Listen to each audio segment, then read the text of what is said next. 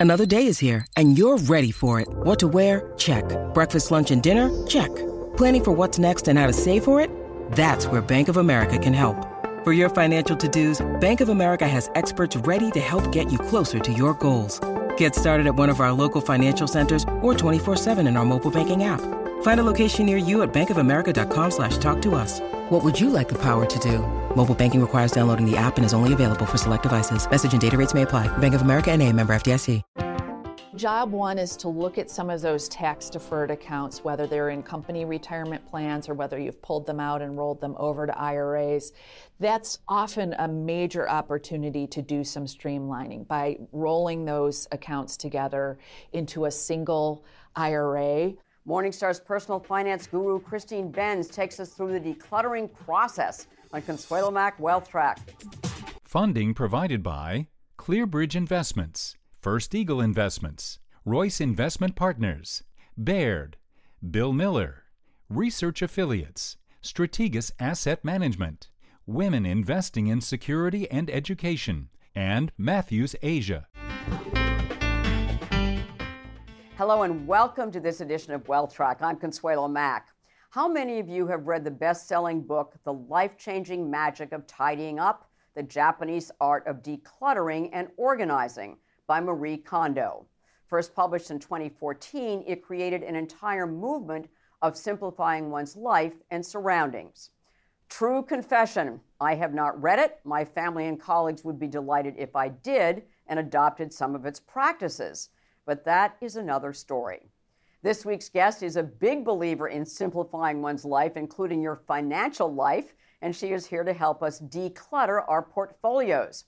This is part two of our series on retirement planning with Christine Benz, Morningstar's longtime director of personal finance and retirement planning, daily personal finance columnist, co host of the Longview podcast, author of several books, including 30 Minute Money Solutions, a step by step guide to managing your finances and she is about to publish a new one on how to retire, which she and I discussed briefly in a recent extra feature on wealthtrack.com. You can also see part one of our interview discussing the significant impact higher yields are having on retirement planning on our website. I began this interview by asking Christine why streamlining our portfolios is worth the effort. What are its benefits? One is that it's going to save you time down the line in terms of portfolio oversight. That if you have fewer accounts, fewer holdings within those accounts, it just gives you fewer moving parts to monitor. It makes it easier to make changes. So if you decide, well, I need to strip back my equity weighting, add more to bonds, or whatever the case might be, it's easier to see how to move the needle on those changes if you have fewer holdings in play. Mm-hmm. And then we also think about our loved ones. You know, if there's some reason that one of us might uh, become incapacitated or die, we've all been in that situation where we've had to kind of comb through someone's paperwork. The more complicated situation they have going on, the more work it is for those loved ones. Yeah. And then, you know, I also think about tax time, that that's one of the times when we're heavily engaged with our investments. We've got these 1099s coming in. The more investment providers you have, the more accounts you have, the more tax finagling you have to do, the more forms you have to file, and all that stuff. So so uh, those are some of the key reasons why I think it's just so valuable to streamline and de- declutter a portfolio. I'm thinking, you know, we've got tax deferred accounts, we have taxable accounts, we have individual securities. You know, who knows how many you know, disparate parts we've got. So, what are the steps that we should take to to begin this process? Right. And unfortunately, some of that uh, tax complexity is inevitable where those accounts do need to stay siloed, where you need to keep all the tax deferred accounts together, all the Roth together, all the taxable accounts. So some complexity is unavoidable. It's important to remember that people have a lot of different tax deferred accounts typically.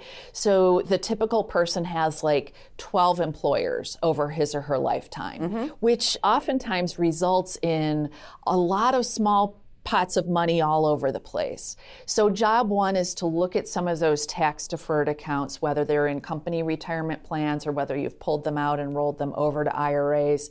That's often a major opportunity to do some streamlining by rolling those accounts together into a single IRA. Mm-hmm. There might be, you know, occasionally some reason that someone might want to leave assets in, in an employer plan. Um, one would be the creditor protections, depending on the state where you live, maybe a little better within the 401k plan than is the case in the IRA.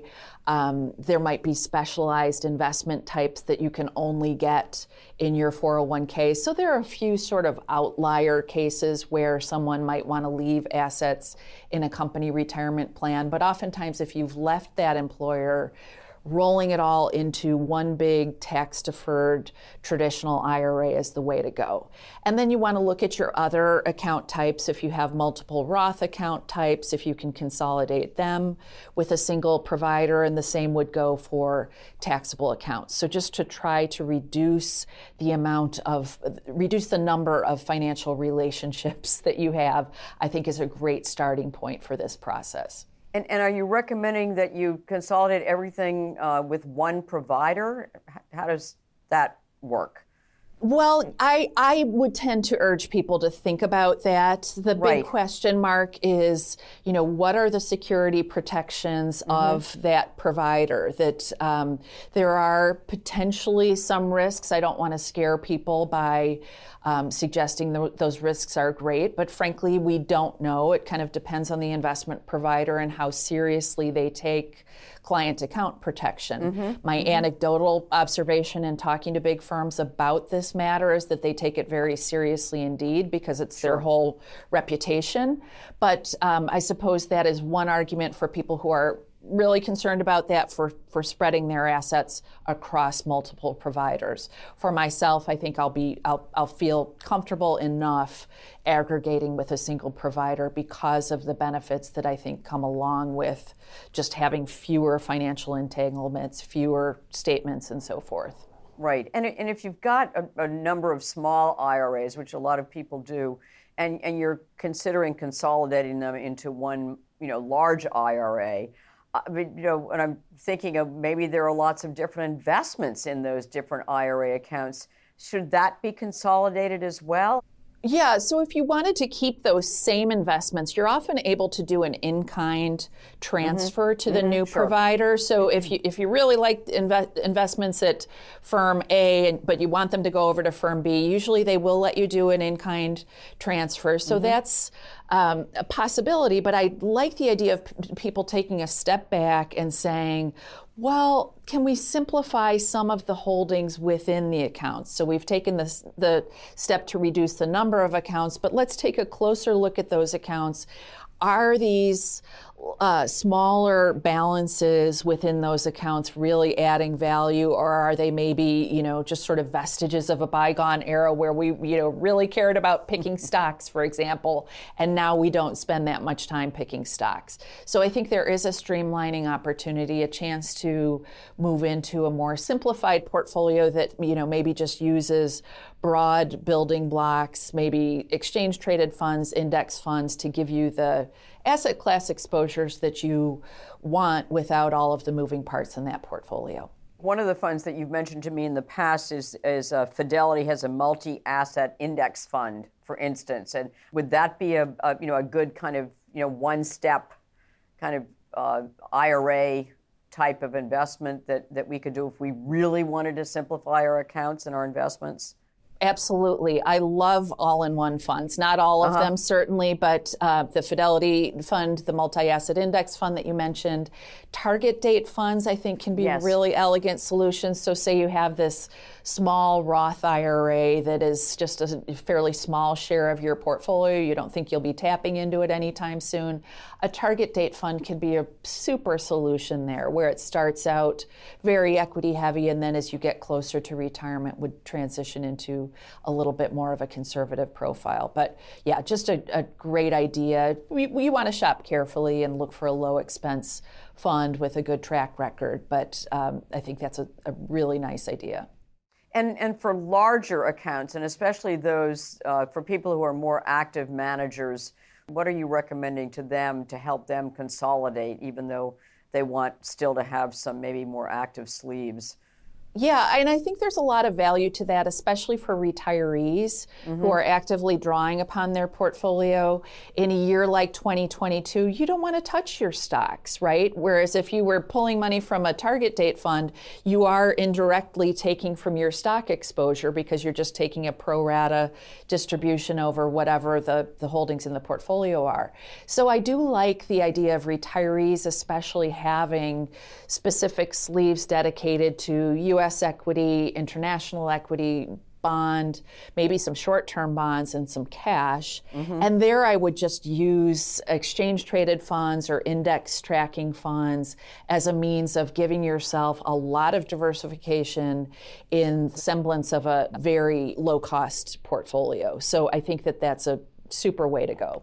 And, and also, Christine, I mean, you actually have for free on Morningstar's website you, you do have these uh, minimalist model portfolios. Is that which is probably something that we should check out if, if we still you know want to actually build our own portfolios. It's educational, so we're not selling anything. The idea is just to show what we think are sane asset allocations, sane portfolio mixes for people at different life stages. So for people who are in their 20s and 30s, it would be a very equity heavy, globally diversified portfolio. And then for people getting closer or in retirement, the portfolio would be a little bit more conservative.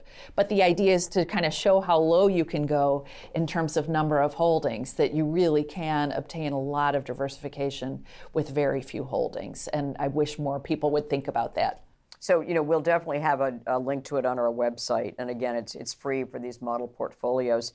The additional pruning, and I'm thinking of the, again, the, the niche assets that we might have purchased over the years, you know, a specific uh, type of very specialized fund that was, you know, hot 20 years ago, or, or, um, or in, you know, in individual stocks. What, what do we do with those kind of those outliers, those little niche um, holdings? What, what's your recommendation there? Well, really take a hard look at them. You know, a lot of things that people hold to hold in their portfolios with an eye toward adding diversification. So things like commodities or the whole category of alternative type investments. What we see is that historically they haven't done a super great job of diversifying a mm-hmm. 60 40 US equity fixed income portfolio. They're usually more costly. So I don't see a strong case for holding them. Um, the same would go for these small individual stock portfolios that a lot of investors hold alongside their mutual fund portfolios. Oftentimes, the individual stock portfolio is duplicative of what's in their mutual funds. So, mm-hmm. you know, it might consist of like NVIDIA and uh, Amazon and Apple and the, the hot companies that everyone wants to own. Well, you already own them in your mutual funds. So, take a hard look at those holdings they're duplicative, they may be adding risk. Just bear in mind the tax implications of mm-hmm. selling mm-hmm. things out of your portfolio. That, um, you know, if you're talking about a taxable account, you do want to get some tax advice, get some financial advisor input on the decision about whether to sell one of the things, uh, Christine, that, that you've mentioned uh, recently to me is that uh, that Charlie Munger, one of the great value investors of all time, who recently died, uh, Warren Buffett's business partner for many years at Berkshire Hathaway, um, had it, had a, an approach to simplifying uh, his investments as well. Can you tell us a little bit about that? Yeah, he had what's called a too hard pile, and what he and Warren Buffett would kind of think about to decide which investments to invest the energy into researching further. And I think it's just such a clarifying concept for all of us investors to think about what our circle of competence is, where we have the ability to make smart investment decisions, where we have the time to spend on portfolio oversight, and maybe where we just don't want to bother. And the funny thing, for me at least, when I think about my own evolution as an investor, is my too hard pile kind of grows as the years go by. Like, even though I know more than I did certainly when I began my career. I just have a bigger group of investments that I don't really care to monkey with, that I do care to maintain a pretty streamlined portfolio mm-hmm. and not have to spend a lot of time on portfolio oversight. So I would put the category of alternative assets there for me, I've decided I'm not an individual stock investor, and the onus is really on all of us to do a little bit of soul searching and also to look at our past track record as investors, think about how we've done with some of these categories, and use that to influence what goes into our too hard pile. Um, I love that idea, a too hard pile. I'm going to implement that immediately. Um, documentation uh, is really important uh, as as we go through this process. So, you know, tell us, you know, what kind of documentation we need. Well, I like the idea of everyone having an investment policy statement and financial institutions institutions create these you know multi-page uh, investment policy statements you don't need to get complicated. Just state what your target asset allocation is what the funds are going toward what when you expect expect to spend them. You don't have to be complicated, but you're outlining that in an investment policy statement. And then for people who are retired, I like the idea of also creating a retirement policy statement that gets into some detail about what withdrawal rate you'll use with your portfolio, when you plan to claim Social Security, what asset allocation you'll use, and on down the line. And those two things I think can work together nicely. And then finally, I like the idea of everyone having um, Uh, kind of a master directory where you're documenting what you hold. And the basic idea is that, that it's kind of a one sheet that you could leave for your loved ones or tell your spouse about that I've got this document that has what investments we have, where we hold them, what investment provider we deal with, if there's an individual at these financial institutions who you deal with. You're documenting all of those things, and of course, you're keeping it safe because you might have some personally identifying information on this document. But I think it's kind of a best practice for all of us as we age to make sure that we are documenting so that when that handover inevitably occurs where someone has to pick up, uh, our financial lives and try to figure out what we had going on that we that we've documented it and done that advanced work of, of simplification. Why is it so important to put an investment policy statement initially and then a retirement policy kind of statement in writing? What what does that? What's the benefit of that?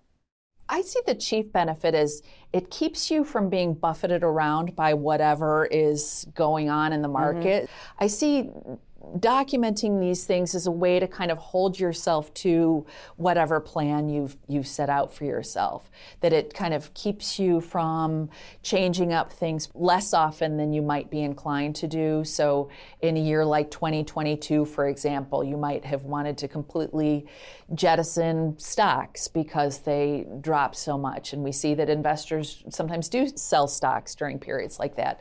The idea of the um, policy statement is that you are keeping yourself in line or at least committing to a given investment uh, sort of mix on an ongoing basis. You and I uh, did an earlier uh, program um, about uh, how how much higher yields and higher interest rates have changed our you know retirement uh, plans and uh, the investments and how much more attractive fixed income is again. Does it behoove us to do, I mean, an annual review I love the idea of a thorough once annual review, maybe twice a year if you feel inclined, but I think once a year is plenty where you're checking your savings rate if you're someone who's still in accumulation mode, where you're still working and saving for retirement. If you're retired, you'd want to check in on your portfolio spending level mm-hmm. just to make sure that's in line with what is safe.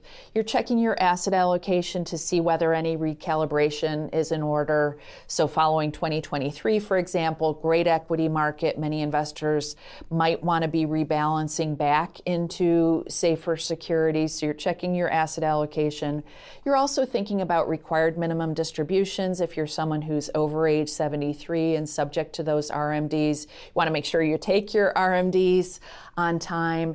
And then I would tie charitable giving into this as well. So if you're a charitably inclined person, you'd want to perhaps tie that into your portfolio maintenance, where if you're doing some of the pruning that we've talked about, maybe you'd want to think about directing some of the sales of appreciated securities to charities, which has kind of a, a double benefit in that it is a way to wash out any capital gains attached to those securities. So you're not going to owe those capital gains if you direct the securities to charity. And then you'd be able to deduct that contribution as well. So, kind of a twofer from the standpoint of giving directly from your financial accounts to the charity of your choice.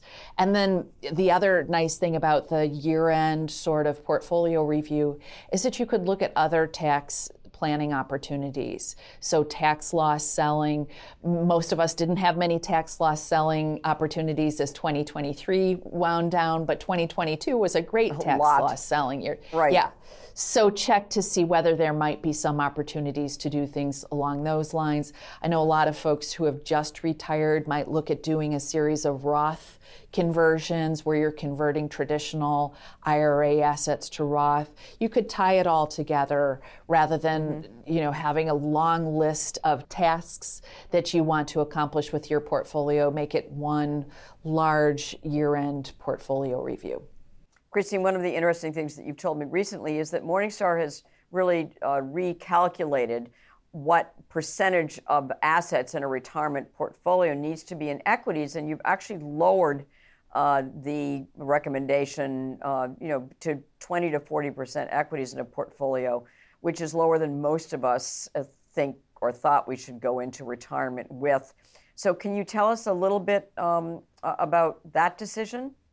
Yeah, so we run the, this uh, study every year where we look at safe starting withdrawal rates for new retirees.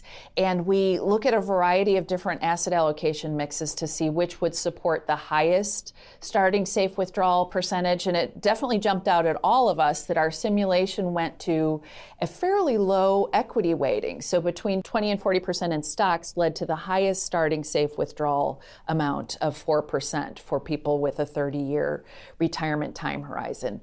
And that's largely because when we run this simulation, our base case assumption is that someone wants a very steady kind of paycheck equivalent throughout retirement. So they're basically looking for the same amount on an inflation adjusted basis throughout the whole retirement. And given that input, our system gravitates to fixed income securities as a big share of their, their portfolio because today the higher yields on offer really do supply a lot of that retirees' needed cash flows. But there are trade offs with that posi- positioning, definitely. If you have such a light equity posture, it gives the portfolio uh, certainly fewer opportunities to grow over over the years. It's going to supply that cash flow stream, but there might be fewer leftovers, which is important to a lot of retirees who want to leave a bequest for children, grandchildren, charity, whatever the case might be.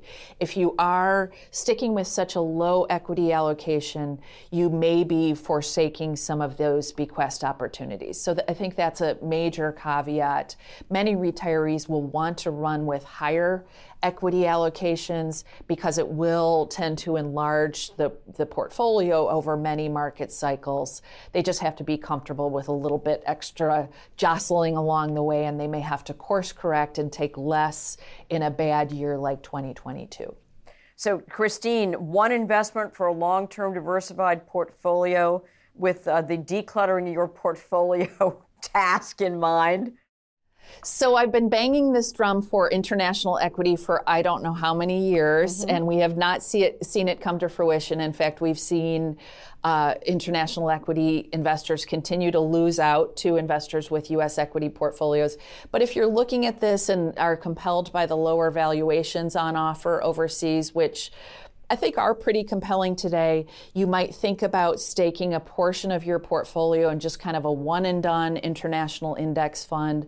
I would look to a Vanguard Total International stock index. Uh, you can buy it in an exchange traded fund form or in a traditional mutual fund form.